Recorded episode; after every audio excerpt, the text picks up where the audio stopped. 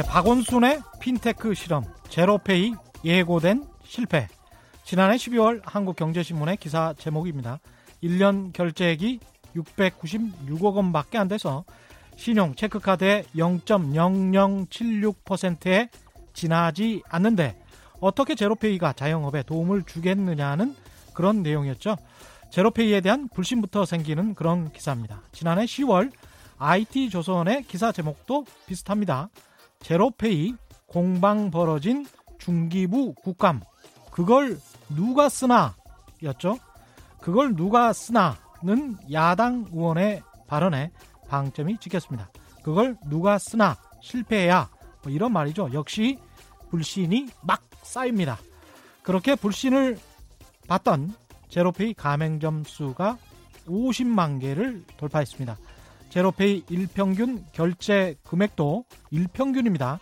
지난해 3월 4천만 원도 안 되던 것이 지난 4월에는 34억 원을 넘게 됐습니다. 4월 한 달 동안 소비자들이 천억 원 넘게 제로페이를 이용했다는 말이 되죠. 1년에 100배 가깝, 가깝게 성장하고 있습니다. 프란시스 후쿠, 후쿠야마 교수 잘 아시죠? 프란시스 후쿠야마는 95년 자신의 책 Trust, 신뢰라는 책에서 이런 말을 했습니다. 선진국과 후진국의 차이는 신뢰 자본의 차이다. 신뢰 기반이 없는 나라는 사회적 비용 증가로 선진국 문턱에서 좌절하고 말 것이다. 한국 언론이 지금 하는 행태가 신뢰의 자본을 쌓는 것인지 아니면 불신의 빚, 불신의 부채를 늘리고 있는 것인지 궁금합니다. 안녕하십니까. 세상에 이익이 되는 방송 최경련의 경제쇼 출발합니다. 저는 진실탐사 엔터테이너 최경련입니다. 유튜브 오늘도 같이 갑시다.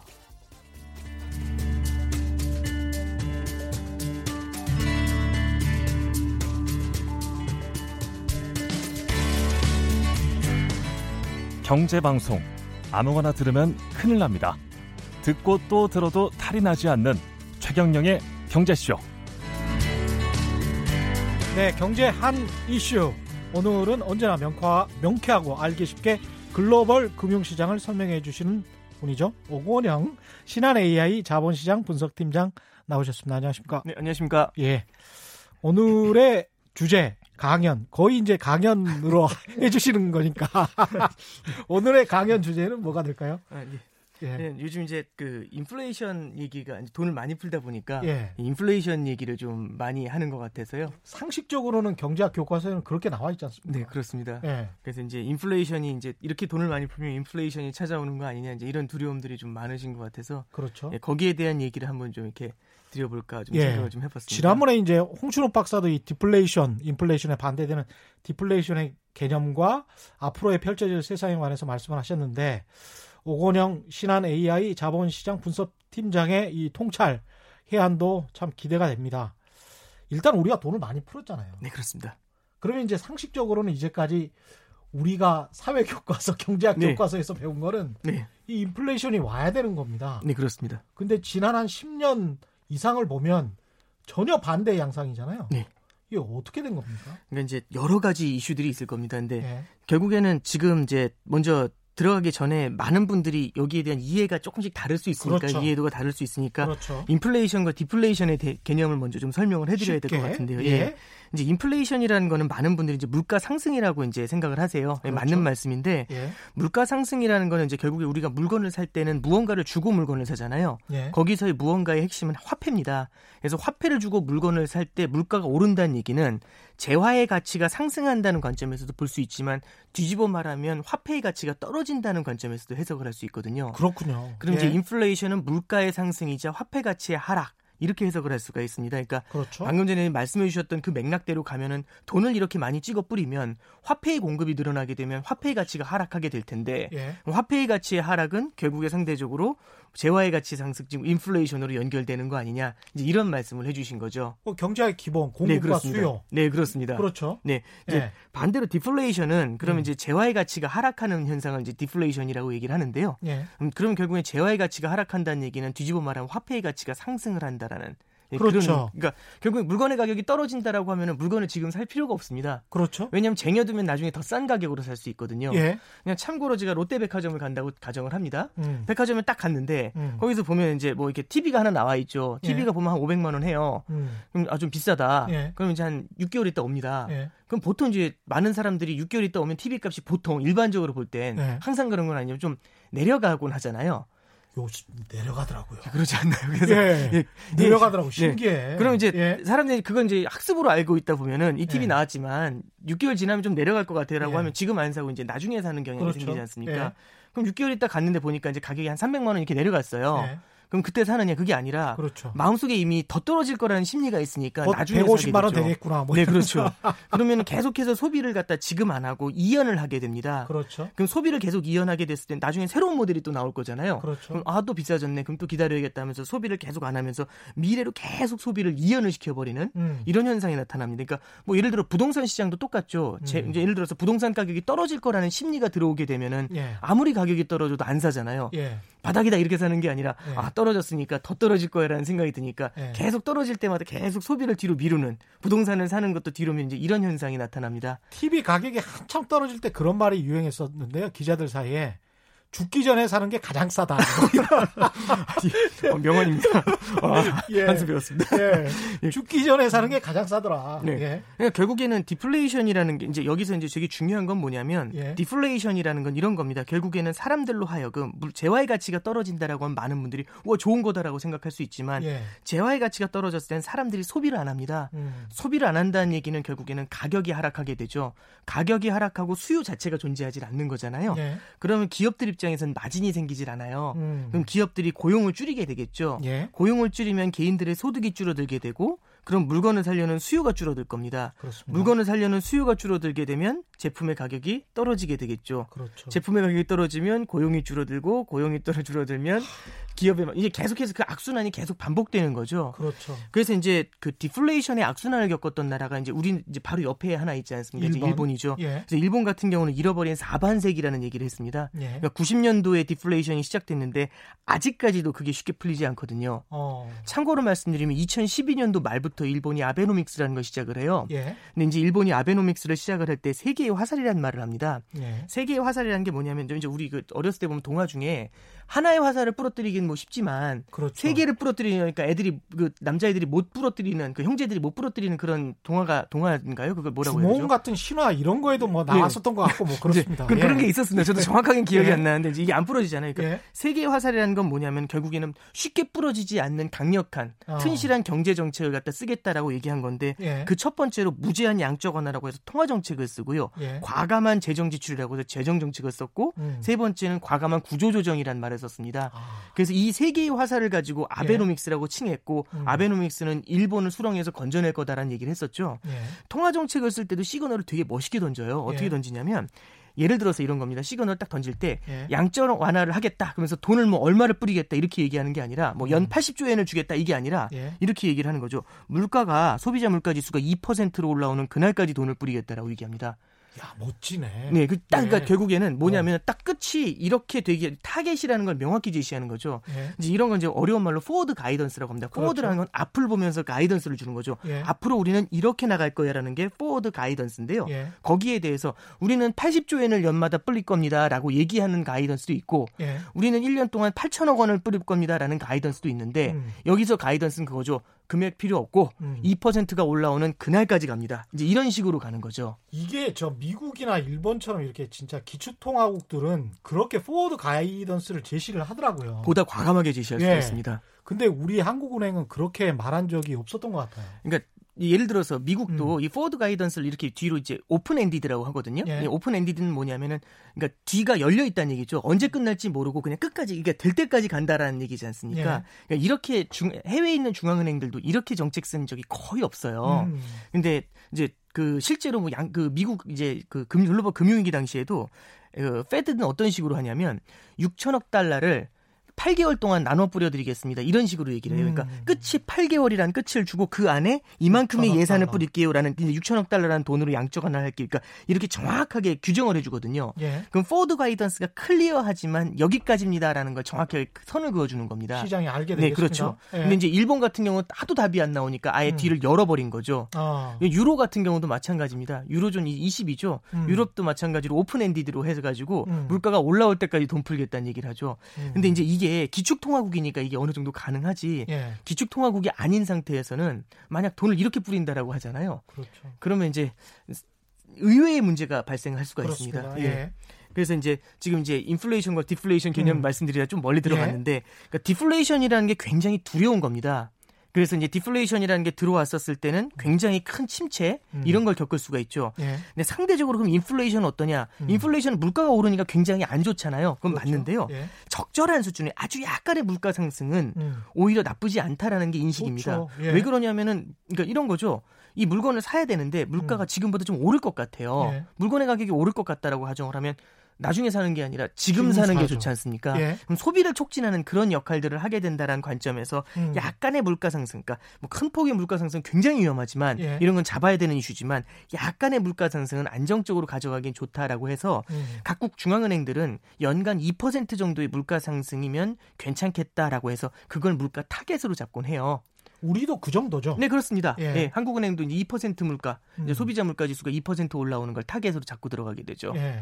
그래서 이제 지금 이제 말씀드린 건 인플레이션하고 디플레이션에 대한 기본 개념인데 예. 이게 이제 물가가 오른다 떨어진다라고 생각하는 것도 좋지만 음. 이게 화폐의 가치가 오른다 떨어진다. 그러니까 반대로 적용이 되는 거죠. 그러네요. 인플레이션은 화폐 가치의 하락, 예. 디플레이션은 화폐 가치의 가치 상승. 성- 상승. 예, 그러니까 이런 관점에서 이제 좀 한번 해석해 보시면 좋을 것 같고요. 음. 그래서 이제 일단 이렇게 이제 인플레이션과 디플레이션에 대해서 설명을 좀 해드렸는데, 잠깐만요. 네네. 좀더 들어가시기 전에 네.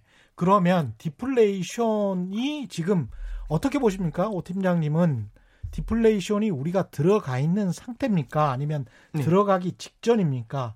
앞으로 들어갈 것 같습니까? 아직 들어가 있지 않은 상태고요. 그러니까 예. 소비자 물가 지수가 마이너스로 떨어질 때, 음. 예, 그때를 이제 디플레이션이라고 얘기하는데, 음. 한국 같은 경우는 소비자 물가 지수가 작년에 한번 마이너스로 내려간 적이 있어요. 일시적으로. 예. 근데 이제 이거는 이, 이런 케이스보다는 이제 좀 봐야 앞으로 이제 디플레이션으로 지금 이제 어떤 상황이라고 보시면 되냐면 디플레이션의 기운이 예. 그러니까 굉장히 좀 안 좋은 기운이 좀 많이 드리운 그런 상태라고 볼 수가 있어요. 저쪽에서 그 먹구름이 쫙 네, 그렇습니다. 있는 것 같은. 네. 예. 그게 이제 비단 한국만의 문제가 아니라 전 세계적으로 그런 문제가 생기는 거고요. 예. 그 먹구름이 다가오니까 이제 많은 분들이 이제 이렇게 돈을 많이 찍는다라고 얘기를 하잖아요. 예. 그렇게 돈을 많이 찍는 이유는요. 음. 지금 코로나 사태로 인해 가지고 소비가 완전히 전멸을 해버렸지 않습니까? 그렇죠. 소비가 전멸을 해버리는 상태에서는 어떤 일이 벌어지는 거냐면은 기존에 생산해 놓은 것들은 과잉 공급이 돼 버려요. 그렇죠. 그렇죠. 기존에 생산해 놓은 건 소비가 싹 사라져 버리니까 뭐야 한 다음에 과- 전부 다 과잉 공급이 돼 있는 상태죠. 수요가 없습니다. 예. 그럼 가격이 떨어지는 디플레이션의 가능성이 굉장히 높, 높아지거든요. 그렇습니다. 그러면 먹구름이요. 예. 이거는 그냥 올 것 같아가 아니라 온다거든요. 이거는 온다니까 결국에는 그렇죠. 빠르게 지금 오고 있네요. 그렇죠. 그럼 예. 그걸 갖다 어떻게 해소시킬래라고 할 때 돈을 뿌려 가지고 예. 화폐의 가치를 낮춰 가지고 최대한 디플레이션으로 가는 걸 막아 보려고 하는 음. 그런 경향을 이제 보이고 있는 거라고 보시면 됩니다. 그렇군요. 네. 예. 화폐 가치가 올라가니까 앞으로 올라갈 거니까 계속 돈을 뿌려서 화폐 네. 가치를 떨어뜨리는 정책이다. 네, 그렇습니다. 이렇게 설명을 하니까 훨씬 더확 네. 들어오는 것 같습니다. 그러니까 예. 이제 뭐 뒤에 결론에서 이제 말씀을 드리겠지만 뒤에 음. 있는 얘기를 앞에 끌어와가지고 미리 말씀을 드리면 음. 결국엔 돈을 많이 이렇게 많이 뿌리는데 예. 왜 물가가 안 올라요라는 얘기는요. 예. 결국에는 디플레이션의 압력이 너무 센 겁니다. 확확 찍어 누르는데 음. 지금 엄청난 돈을 뿌리면서 이걸 이렇게 막아주고 있는 거죠. 이렇게 계속 예. 막아주고 있는 이런 구조죠. 그러니까 예. 물가가 안 오르고 그나마 버티는 건데 예. 만약에 그러면 가정을 해서 이 돈을 안 뿌렸으면 어떻게 될까라고 가정을 하잖아요. 그럼 내리 찍히는 겁니다.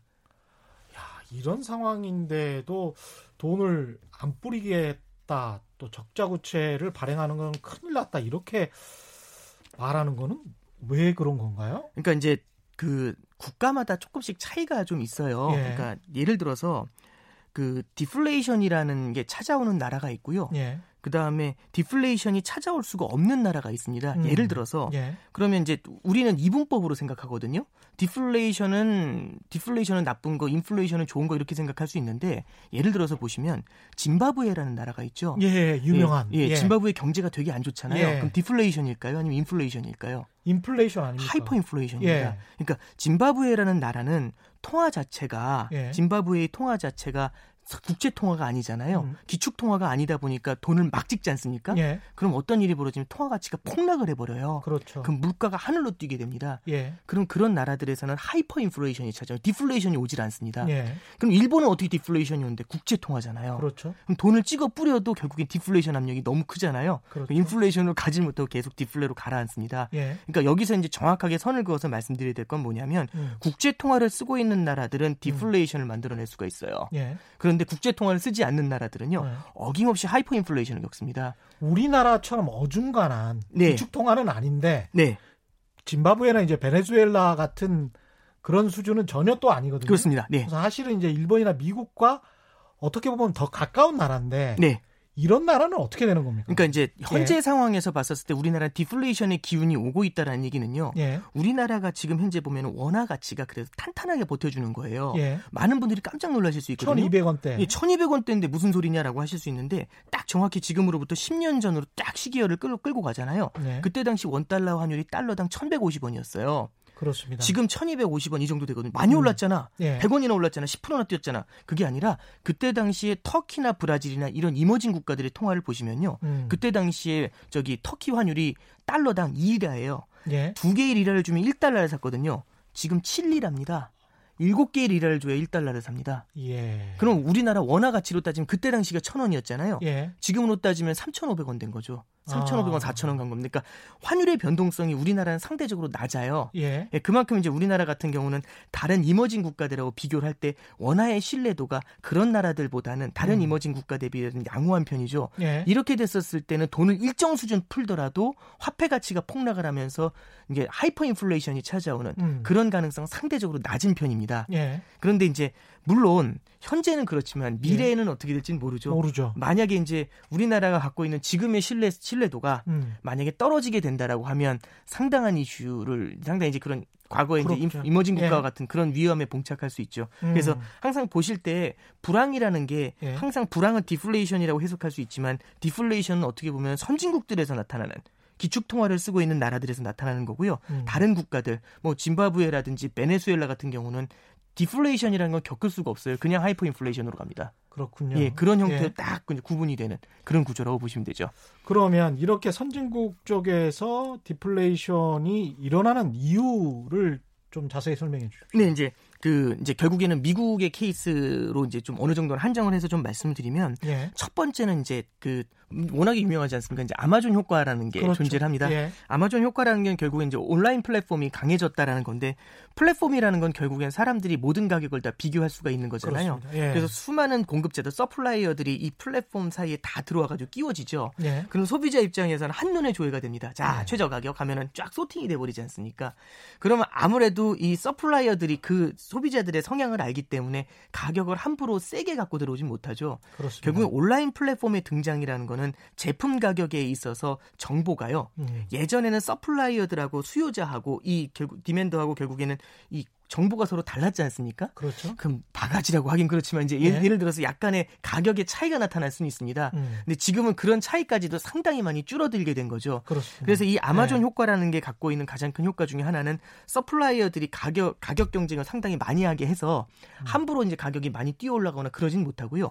두 번째는 오프라인 매장들 같은 경우는 필연적으로 점포 임대료 같은 다른 부대 비용이 붙지 않습니까? 훨씬 많이 붙겠죠. 그렇죠. 근데 예. 이제 온라인 매장의 등장이라는 거는 그런 형태 의 부대 비용을 최소화시키는 그렇습니다. 그런 역할을 합니다. 그래서 음. 가장 첫 번째 이제 그냥 직관적으로 이해할 수 있는 거는 강력한 온라인 플랫폼의 등장은 음. 전 세계에 있는 supplier들하고 수요자를 연결해 주면서 예. 결국에는 물가를 갖다가 상대적으로 낮추게 되는 음. 이제 그런 효과가 있다라는 게 이제 첫 번째 케이스라고 볼 수가 있습니다. 아마존 효과. 네, 그렇죠. 우리도 뭐 온라인 상거래가 엄청 그렇죠. 많으니까요. 네. 예. 미국에선 예. 예. 근데 이제 미국에서는 이 아마존 효과가 또 이런 부, 작용이라고 해야 될까 이런 현상들을 낳게 되는데 오프라인 점포들이 많이 무너져 내리잖아요. 예. 그럼 오프라인 점포들이 살아남기 위해서 뭘 하게 되냐면 가격을 낮춰서 경쟁을 해요. 예. 그래서 이제 미국에 있을 때도 보면 이렇게 막 돌아다니다 보면 clearance sale이라는 게 있거든요. 맞습니다. 예, 창고 대매출, 창고 대방출 뭐 예. 이런 느낌입니다. 점포 정리. 네, 그렇습니다. 이제 그래서 이제 그런 때 가면 이제 뭐 소위 말해서 득템이라는 걸 할 때도 있고 그렇습니다. 이제 뭐 되게 싼 가격에 사기도 하고 그렇거든요. 예. 예. 그러면 결국에는 이 아마존 효과로 인해서 어려워진 오프라인 매장들이 가격 경쟁이 들어가면서 재화의 공급을 싸게 하게 되는 이런 것들도 이제 물가를 갖다가 오르지 못하게 제한하는 예, 음. 그런 역할들을 할 수가 있죠. 요즘 어떤 상점을 가보니까 인터넷에 이 가격인데요라고 아예 이제 모바일로 폰으로 이렇게 딱 가격을 보여주잖아요. 네. 그러면 그 가격만큼 그렇게 해서 주더라고요, 그냥. 그러니까 프랜차이즈 예. 같은 경우라든지 브랜드 같은 경우는 그런 형태로도 이제 갈 수밖에 없는. 예. 왜냐면 이제 무차별하게 여기서도 살 수 있지만 온라인에서도 주문을 할 수가 있지 않습니까? 예, 그냥 5만 원 싸게 네. 그냥 줘요. 네. 그만큼 이제 이제 정보가 공유가 공개가 돼 버리는 그런 상황이라고 보면 될 것 같습니다. 이 아마존 예. 효과라는 게 참 대단하군요. 예. 저도 예. 그래서 이게 이제 저처럼 거시 경제를 보는 매크로 차원에서 해석하기엔 좀 어려운 부분이긴 하지만 예. 결국에는 실질적으로 이런 온라인 플랫폼의 등장이라는 게 음. 과거하고 어떤 뭐랄까요 소비의 패턴이나 가격의 흐름 자체에다 굉장히 큰 영향을 주는 예. 그런 케이스라고 해석할 수 있을 것 같아요. 중국의 등장도 네. 디플레이션 가격 하락 효과에 좀 영향을 주지 않습니까? 네, 이게 이게 과거하고 좀 비교를 해보면은요. 예. 90 이제 그 70년대를 우리 이제 그 인플레이션 이제 석유 파동으로 해서 이제 인플레이션이 굉장히 심했었고요. 80년대 초중반만 해도 우리나라도 인플레이션 때문에 굉장히 힘들어했습니다. 예. 물가 상승이 굉장히 어려웠거든요. 근데 이제 90년대 들어와서 나타났던 기본적인 현상이 뭐냐면 중국이 조금씩 이제 그 개방을 하기 시작을 하고요.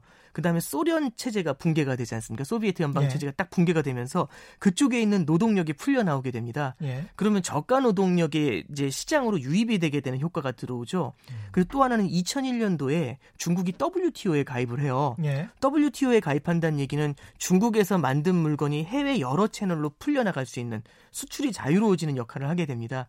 그러면서 이제 중국에 있는 저가 물품들이 해외로 이제 흘러나오면서 그때 당시 이제 made in China라는 게 예. 굉장히 유명했던 그 이제 made in China면 우리 이제 이미지라는 건 이제 어떤 그렇죠. 이미지인지 아시겠지만은 예. 그게 이제 그때 당시에 2000년도 이제 90년도하고 2000년대 초중반에는 예. 인플레이션의 상승을 어느 정도 제어를 하는 예, 그런 역할을 했었습니다. 음. 참고로 말씀드리면 2006년 7년에 유가가 엄청 높았거든요. 예. 국제 유가가 배럴당 100달러 막 이렇게 넘어갔어요. 음. 그런데도 물론 그때가 지금보다는 물가가 오르긴 했지만 아주 옛날처럼 심각하게 석유 파동 때처럼 오르지 않았던 이유 중에 하나도 예. 중국의 저가 노동력 때문에 저가 물품들이 유입이 되면서 예. 예, 그게 이제 물가 상승을 어느 정도 상쇄를 해준다. 예, 그런 얘기를 해줬었던 거죠. 저는 대학 때부터 쭉 이 물가와 관련해서 보는 어떤 제 나름대로의 기준 바로미터 같은 게 있는데 네. 양말이에요, 양말. 예. 예. 네. 양말이나 속옷 가격들이 있지 않습니까? 네, 예. 정말 오르지가 않아요. 네. 양말 만 원에 뭐 다섯 개, 뭐 만 원에 열 개짜리도 있고요. 네. 근데 그게 이제 made in China가 들어오면서부터 네. 그렇게 된 것 같더라고요. 네. 예. 그러니까 기술 제품처럼 혁신이 일어나는 음. 혁신의 디플레이션 이런 건 되게 좋은 디플레이션이거든요. 예. 그러니까 그런 혁신이 일어나는 섹터나 지금 말씀해 주셨던 것처럼 뭐랄까 그러니까 경공업 제품이라고 하나요? 이제 예. 그런 형태의 제품들은 그러니까 저가 노동력들이 이제 계속해서 들어와서 대체를 할 수 있는 그런 형태의 재화들 같은 경우는 결국에는 굉장히 중장기적으로 가격 상승이 굉장히 어려운 섹터 중에 하나다라고 그렇죠. 볼 수가 있겠죠. 예. 예. 그래서 이제 첫 번째는 물가가 음. 오르지 못하는 이유 중에 하나로 이제 그 아마존 효과에 대해서 아마존. 말씀을 드렸고요. 예. 두 번째는 이제 조금 이제 이거는 뭐 어떻게 생각할지는 하실 수 있을지 모르겠지만은 구조조정에 대한 이슈입니다. 구조조정. 예, 이제 이게 예. 뭐냐면 좀비 기업이라는 얘기가 굉장히 많이 나오고 있는데 예. 미국 같은 경우도 최근에 언론 이제 유, 그 news flow를 보면 예. 좀비 기업들을 이렇게 다 살리는 게 맞냐라는 얘기를 되게 많이 해요. 고민할 수밖에 없습니다. 네, 그렇습니다. 예. 근데 저도 이제 굉장히 여러 가지 측면에서 관, 그 좀 관점을 가져가야 되긴 하는데요. 그냥 정확하게 물가의 측면에서만 보면 예. 이런 겁니다. 금리를 낮춰가지고 좀비 기업 한계 기업들이 연명을 하게 해주잖아요. 그렇습니다. 한계 기업들이 연명을 하게 되면 그만큼 퇴출돼야 될 기업들, 경쟁력이 없어서 퇴출돼야 될 기업들이 퇴출되지 않고 계속해서 새로운 물건들을 생산을 해내게 돼요. 그렇습니다. 그럼 물건의 공급이 계속해서 늘어나는 구조지 않습니까? 그렇습니다. 그러면 재화의 공급이 계속해서 이어진다는 얘기는 과잉 공급 상태가 계속 유지가 된다는 얘기고 이거는 물가를 갖다가 계속해서 찍어 누르는 저물가의 압력을 만들어냅니다. 그러면 저물가가 저물가 상태가 또 지속이 되잖아요. 아까 말씀드렸던 것처럼 물가가 낮으니까 사람들이 소비를 하지 않죠. 예. 그럼 경기가 안 좋으니까 또 금리를 낮추죠. 예. 그럼 또 연명을 해가지고 오히려 저물가 기조가 더 높아지는 겁니다. 그렇죠. 그러니까 지금 이제 저물가의 원인으로 저금리 속에서 나타난 구조조정의 지연을 말씀드렸는데요. 예. 구조조정의 지연이라고 말씀드렸지만 요거 한번 싹 빼면 음. 금리를 낮추니까 경기가 안 좋아지면서 금리를 더 낮춰야 되는 문제가 생기는 겁니다. 그렇군요. 네, 그러니까 그러니까 이제 뭐 다른 나라들도 똑같지만은 과감한 금리 인하, 그러니까 계속해서 금리를 마구 낮추는 게 음. 어떤 의미에서는 치, 치료약들이 되는 경우들도 있지만 예. 오히려 큰 효과가 나타나지 않는 경우들이 있는데요. 예. 그건 이제 뭐라고 하는 좀 어려운 말로 음. 금리의 실효 하한이라고 합니다. 예. 금리가 계속 낮아지면 좋겠냐? 그게 아니라 어느 정도 수준보다도 낮아지게 되면은 음. 오히려 경제에 부작용을 주고 오히려 금리 인하를 해가지고 경기를 자극하는 효과가 없어지는 점 임계점이 온다. 예. 그걸 금리의 실질적인 효과가 나- 사라지는 하 한이라고 해서 금리의 실효 하한이라고 얘기를 하게 되죠. 지금 같은 상황에서 사람들이 이제 걱정하는 거는 이미 실효 하한을 벗어나 버린 것 아닌가. 네, 이제 그런 걱정도 예. 많이 하잖아요. 예, 이제 한국은행 그래서 이제 한국은행에서 보통 이제 기준금리를 뭐 동결하거나 인하하거나 하- 했을 때 이제 향후에는 지금까지는 이 기준금리의 실효 하한이라는 말이 되게 좀와뭐 이렇게 어려운 말을 써 이렇게 생각하실 수 있지만 앞으로는 몇 차례 보시게 되지 않을까 익숙하게 보시게 되지 않을까 그런 생각이 좀 들어요. 왜냐하면 금리가 상당히 많이 낮아져 있거든요. 예. 한국은행 기준금리도 지금 역사상 최저치입니다. 0.75%인데요. 예. 이제 음, 개인적으로는 한 차례 더 낮출 놈은 있다고 봅니다만 음. 한두 차례 더 낮췄을 때는 이 기준금리 실효 하한 논쟁이라는 게 아마 이제 대중적으로 듣기엔 되게 어색해 보이는 단어긴 하지만 그렇죠. 음. 그 논쟁이라는 게 아마 이제 언론에 자주 보도가 될 수 있지 않을까 앞으로 유행할 생각합니다. 단어다. 유행까지는 아니지만 아마 이슈가 될 것 같습니다. 이게 지난번에 고태봉 센터장이랑도 그 이야기를 아, 했었던 예. 것 같은데요. 정말 이게 구조조정이라는 문제가 네. 우리 가령 이제 현대차 문, 그 입장에서 봤을 때는 네. 어느 다른 나라들 지금 전 세계적으로 자동차를 제조하는 공, 그 공장을 가지고 있는 나라들이 그렇게 많지 않으니까요. 네. 한 10개국 정도밖에 안 되니까 그 중에서 한두 개 나라에서 한두 개 업체를 좀 구조 조정을 해 주면 이제 나머지 업체들은 너무 좋잖아요. 네, 그렇습니다. 그러니까 너희들이 좀 먼저 해라. 뭐 이런 상황으로 이렇게 다 가는 것 같아요. 네. 그런데 이제 각국 정부도 계속 금리 인하를 해서 자기 나라의 어떤 기간 산업을 다 살리려고 하는 네. 그런 양상으로 가잖아요. 네. 항공 산업도 그렇고 자동차 산업도 그렇고. 그러니까 이제 계속 눈치 보기 하면서 돈만 투입하게 되는. 네. 그러면서 이제 결국은 좀비 기업은 이른바 이제 3위 업체죠.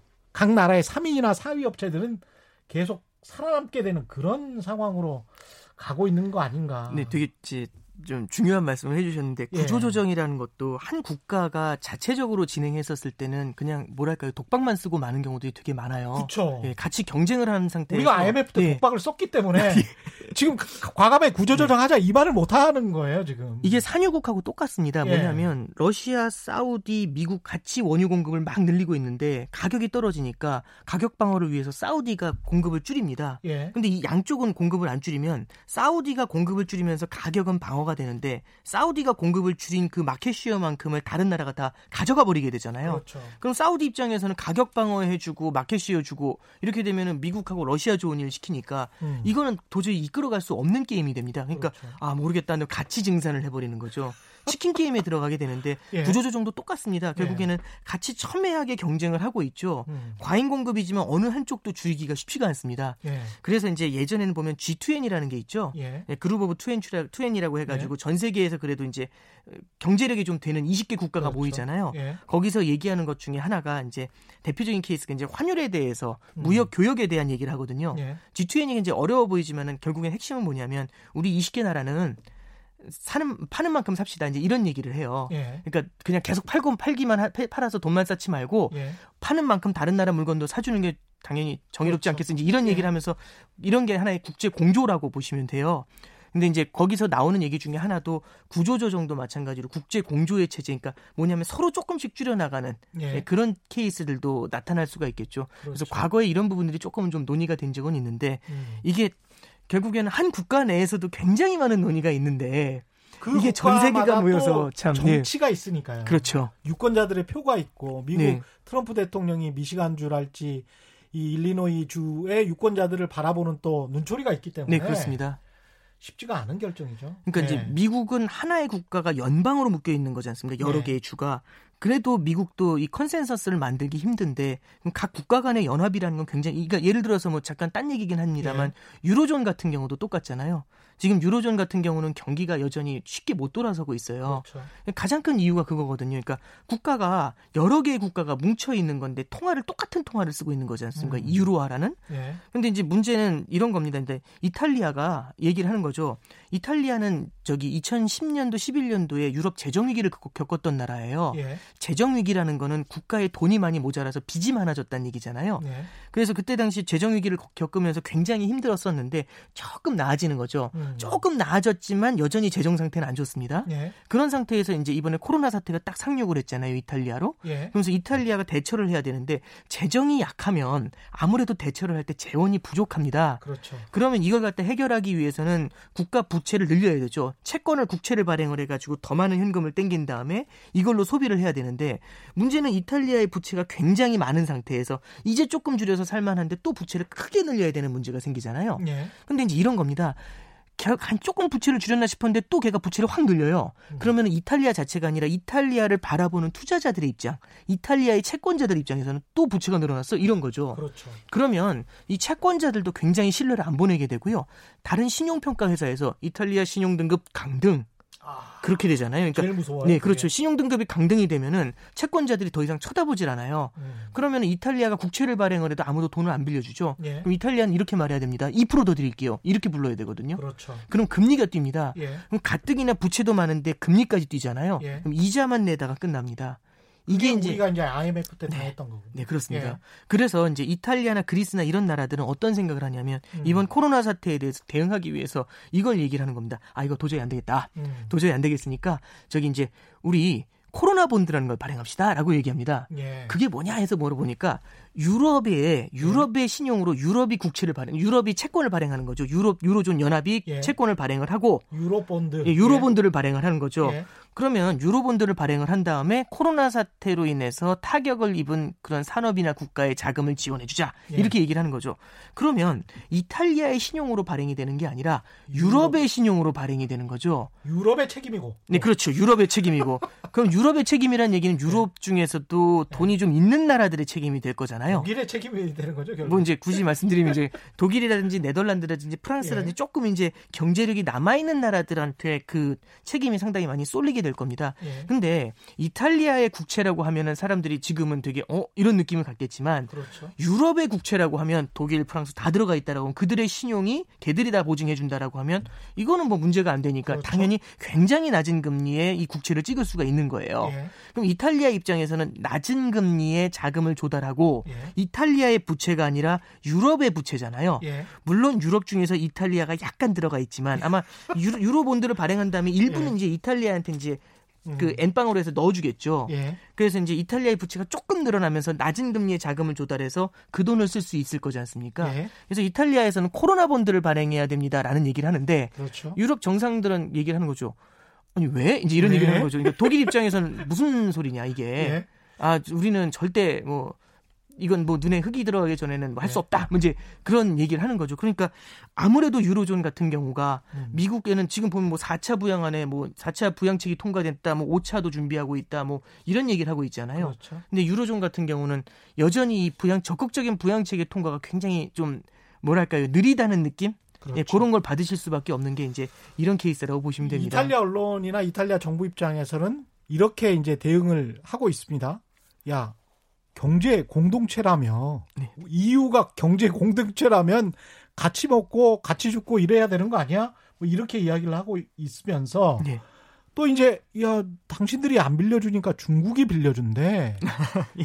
그래서 이탈리아 국민들 사이에서 지금 중국에 대한 호감도가 굉장히 높아졌어요. 네. 예. 그 이제 뭐 중국이 이제 1대1로라는 걸 계획을 하면서 예. 결국에는 중국의 영향력을 전 세계적으로 이렇게 이제 펼치려고 하는 예, 그런 케이스들이 이제 그렇게 그렇죠. 마스크 외교라든지 이런 데서도 좀 나타나고 있는 케이스라고 볼 수는 있는 거겠죠. 예. 이제 워낙에 힘든 국가들에 이제 들어가서 이제 그 체크를 해주는 거겠지만, 예. 근데 이제 그런 1대1로 외교가 요즘은 음. 조금 좀 쉽지는 않습니다. 음. 중국도 왜 그러냐면은 중국도 힘드니까. 네, 중국 자체도 힘들 뿐만 아니라 중국이 1대1로라는 건 뭐냐면은 결국에는 중국에서 음. 다른 이제 유럽까지 독일까지 이렇게 철로를 연결한다든지 예. 아니면은 해상망을 연결을 해주는 거거든요. 음. 그러면은 이렇게 중국이 교육을 할 때 비행기로 날아다니는 게 아니라 육로를 통해 가지고 교육을 하거나 해로를 통해서 교육을 할 수 있는 그러니까 그럼 바다에 뭘 만드는 데가 아니라 항만을 곳곳에 건설을 해주는 거죠. 그렇죠. 그러면 예. 항만이 있다라는 거는 굉장히 큰 배들도 들어가서 교육이 가능한 거지 않습니까? 예.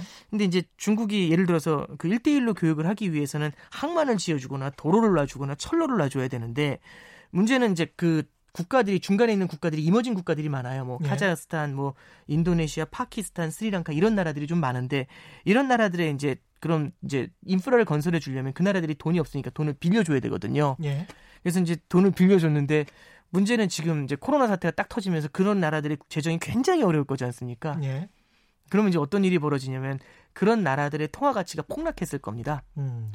그럼 폭락 통화 가치가 폭락을 했는데 중국은 위안화로 받거나 아니면 달러로 받아야 될 거잖아요. 대출 그렇죠. 그 빚을 상환 받을 그렇죠. 때는 예. 그럼 이 나라들이 이걸 달러로 바- 전환해 가지고 갚을 수 있을까?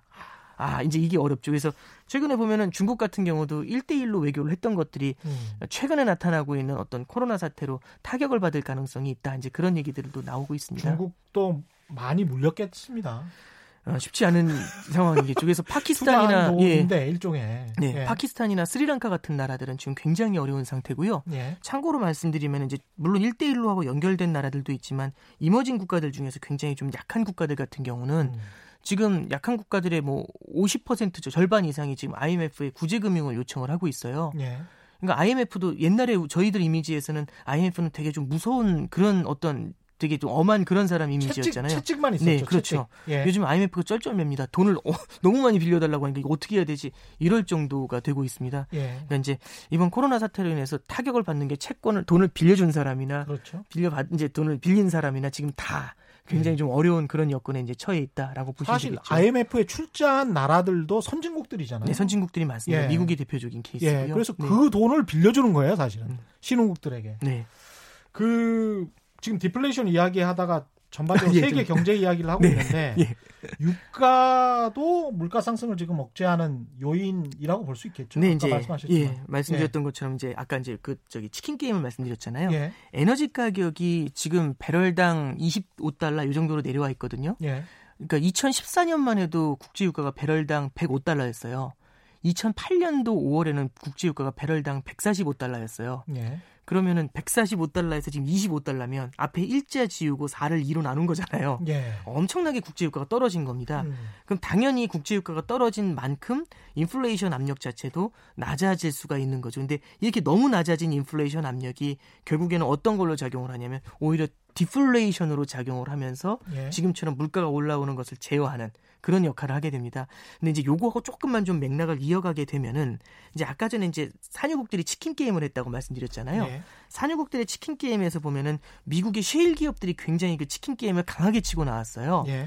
그럼 다른 나라들이 사실은 러시아하고 사우디는 한 차례 감산을 하면서 이제 가격 방어를 했었는데 예. 결국에는 미국 셰일 기업들은 가격 방어를 하지 않고 마구잡이로 이제 생산을 하면서 국제 유가가 이제 많이 무너진 경향이 있지 않습니까? 그럼 이제 이거는 그냥 단순히 말씀드리면 미국이 다른 나라의 산유국의 부를 가져온 케이스라고 해석을 할 수가 있어요. 예. 다른 나라가 감산을 하면서 가격 방어를 하니까 그 나라의 마켓 시어를 땡겨온 미국의 시일 기업들이 예. 그런 케이스라고 할 수 있죠. 그리고 이제 미국 같은 경우는 경제 펀더멘탈이 다른 나라들보다 훨씬 더 강합니다. 그리고 이제 작년에 미국이 했던 것 중에 하나가 이제 무역 전쟁을 시작을 하죠.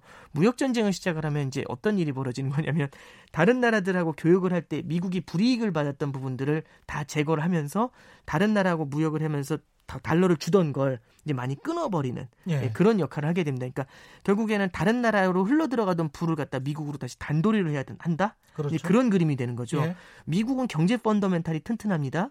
산유국들의 부를 빼앗아 오고 그런 다음에 다른 나라의 부를 단돌이 합니다. 예. 다른 나라로 흘러가는 부 무역 전쟁을 예. 통해서 그럼 미국 쪽으로 돈이 모이는 거죠. 성장이 강한데 돈도 모이면서 더욱더 강한 성장이 나옵니다. 음. 그러면 이번에 코로나 사태까지 딱 터지잖아요. 그럼 어떤 일이 벌어지는 거냐면 코로나 사태 딱 터진 다음에 결국에 전 세계에서 가장 재정 정책이나 통화 정책을 과감하게 쓸 수 있는 나라는 결국엔 미국밖에 없습니다. 예. 엄청난 돈을 풀면서 통화 정책으로 무제한 양적 완화하면서 재정적으로도 돈을 굉장히 많이 풀었죠. 그러면 여기서 이제 나타난 현상은 뭐냐면 코로나 사태로 인한 충격을 가장 빠르게 완충을 시킬 수 있겠죠. 가장 강하게. 예. 그러면 결국에는 자, 전 세계 자본이라는 거는 성장이 나오는 나라로 흘러 들어갑니다. 음. 미약한 성장이지만 다른 나라들하고 상대 평가를 하죠. 예. 그럼 상대 평가를 했었을 때 코로나 사태로 인해서 가장 빠르게 돌 수 있는 나라가 어디야라고 보면 가장 많은 돈을 투입을 하는 나라 미국이 거기에 들어간다라고 해석할 수 있겠죠. 그렇죠. 그럼 전 세계 돈이 투자 자금들이 미국으로 몰려 들어갑니다. 예. 미국의 주식이나 채권 같은 그런 자산들을 매력적인 자산을 사러 들어가죠. 음. 근데 미국의 주식이나 채권을 사려면 뭘 사야 되냐면 달러를 사야 됩니다. 예. 원화를 팔고 달러를 사서 미국의 주식 채권을 사잖아요. 예. 이 과정에서 달러 가치가 튀면서 미국의 주가 올라가고 채권 가격이 뜁니다. 달러를 아무리 풀어도 그렇죠. 다시 미국으로 들어가는 거군요. 네, 그러니까 예. 이제 이런 질문들을 많이 하세요. 음. 무제한 양적 완화를 했다는 얘기는 예. 달러를 엄청나게 푼다는 얘기인데 왜 달러가 강세지?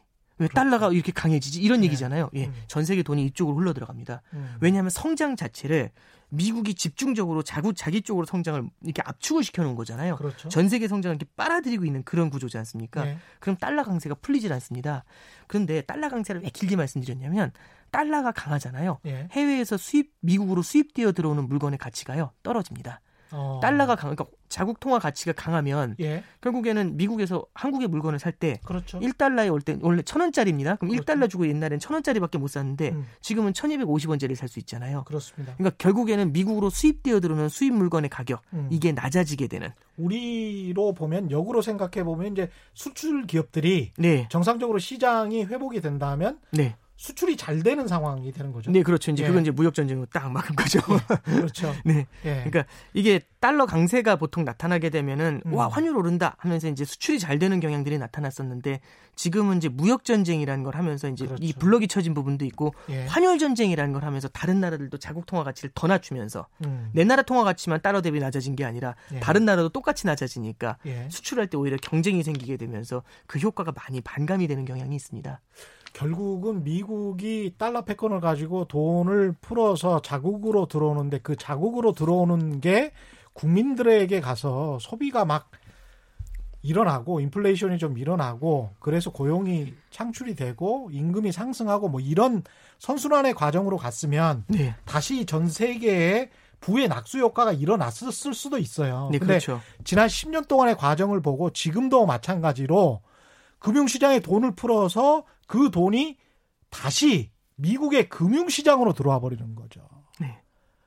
미국의 소비자나 노동자들에게 돈이 들어가는 게 아니고 자산 시장으로 다시 들어가 버리는 네. 게 되기 때문에 1%의 부자들만 계속 돈놀이를 하기가 편해지는 상황. 네, 안타깝게도 지금 상황이 마치 트랩에 갇힌 것처럼 덫에 갇힌 것처럼 이렇게 한 10년 동안 지금 해답을 못 찾고 있는 것 같아요. 네.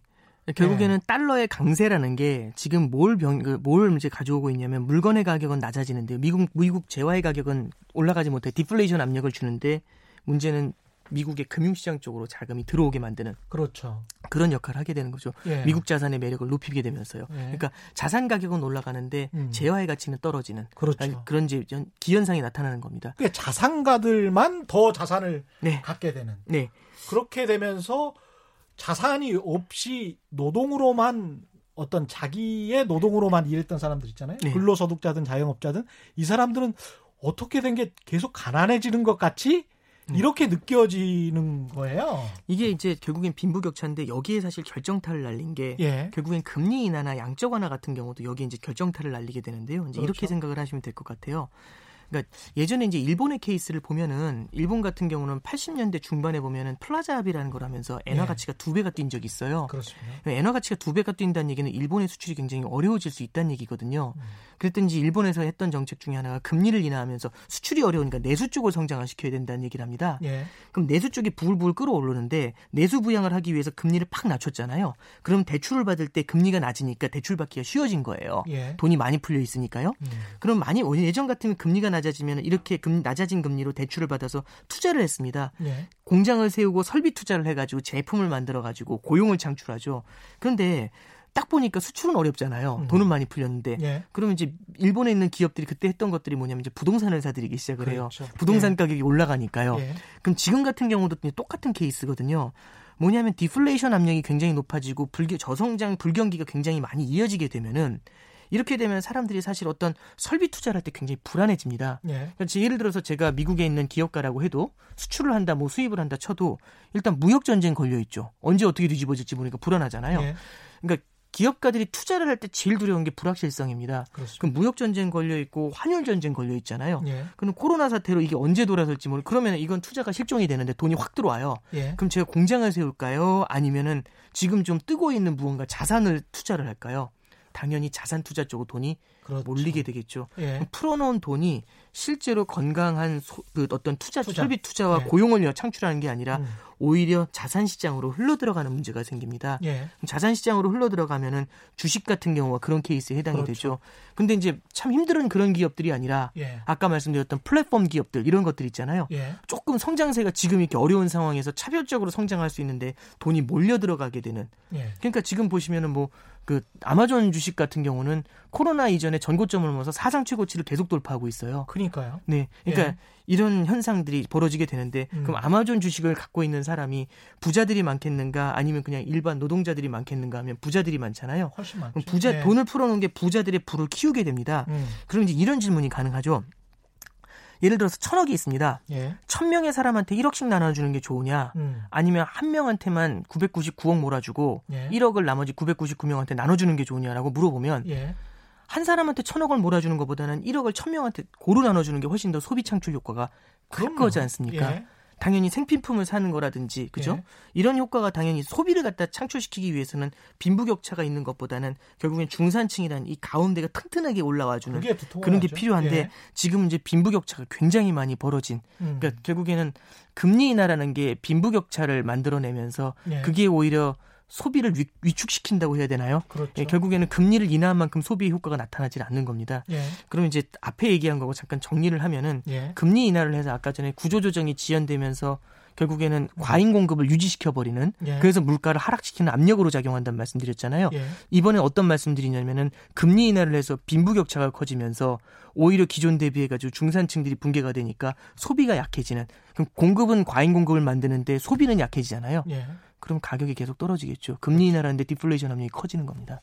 이게 정말 예. 덧치예요. 그래서 아까 그 아베 노믹스에서 과감한 구조조정 이야기를 했는데 네. 다른 의미의 구조조정. 네. 그러니까 이제 빈부격차가 완전히 이렇게 벌어지는 지난 2, 30년간의 이 구조를 어떻게 하면 바꾸고 또 좀비 기업들도 어떤 혁신을 하든지 아니면 뭐 정리될 거는 정리돼야 된다라고 생각을 하는데 네. 그런 두 가지 의미의 구조 조정이 네. 같이 좀 이루어져야 되지 않을까. 네. 안 그러면은 또 돈만 풀고 네. 그대로 이 상황이 지속되지 않을까 참 두렵습니다. 이건 어떻게 보면. 네. 그러니까 예. 참 예, 그래서 이제 방금 말씀 아까 전에 말씀드렸던 것처럼 기준금리의 실효 하한이라는 게 그래서 기준금리를 마구 낮추는 게 좋은 게 아니다. 예. 그 마구 낮춘다고 무조건 좋은 게 아니다. 예. 오히려 이게 부작용을 더욱더 크게 하게 되고 음. 그러니까 어려운 말로 대증요법이라고 하죠. 그렇죠. 증상에 대한 요법만 쓰고 있는 겁니다. 근본을 치료하지 않고. 예. 그러니까 여기 이제 예를 들어서 어떤 뭐 심장병 때문에 뭐 제 의학은 모르지만 심장병 때문에 피부병이 계속 올라오는 거죠.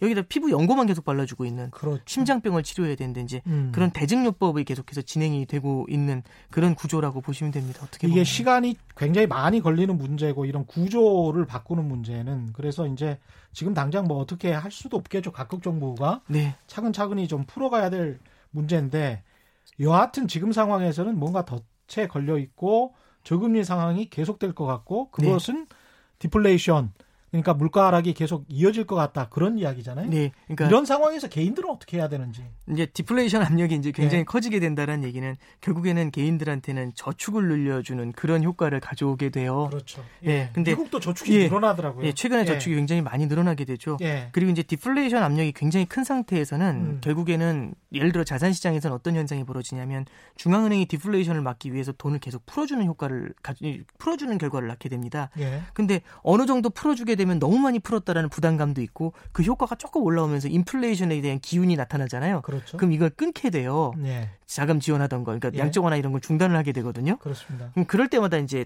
뭐랄까요 시장이 한 차례씩 발작을 하는 요동을, 모습이 요동을 예, 그렇죠. 예. 예, 그럼 결국에는 어떤 말씀이냐면 디플레이션의 기운이 강하게 들이 음. 들어서 있었을 때는 약간의 경기 부양을 갖다 줄일 때에도 시장이 흔들리잖아요. 그렇습니다. 그러면 시장 이제 시장 변동성이라는 게 굉장히 높을 수 있습니다. 그러니까 예. 결국에는 포트폴리오를 가져갈 때에도 예. 굉장히 이제 안전자산 포트폴리오를 같이 가져가거나 디플레이션이라는 건 현금의 가치가 올라간다는 말씀드렸잖아요. 그렇죠. 예. 일정 부분은 현금을 갖다가 쟁여놓는 그러면서 이제 자산 가격이 떨어졌을 때 다른 부분들에도 이제 투자를 갖다 늘리는 예, 예. 그런 형태의 투자 방법들도 좀 고민해 볼 수가 있습니다. 포트폴리오의 변화를 좀 취해야겠죠. 오늘 굉장히 중요한 말씀을 굉장히 쉽게 명쾌하게 해주셨습니다. 오늘 말씀 감사하고요. 지금까지 오건영 신한 AI 자본시장 분석 팀장이셨습니다. 고맙습니다. 네, 감사합니다. 예, 저희가 준비한 최경련의 경제쇼 여기까지고요. 저는 KBS 최경련 기자였습니다. 내일 4시 5분에 다시 찾아뵙겠습니다. 지금까지 세상에 이익이 되는 방송 최경련의 경제쇼였습니다. 고맙습니다.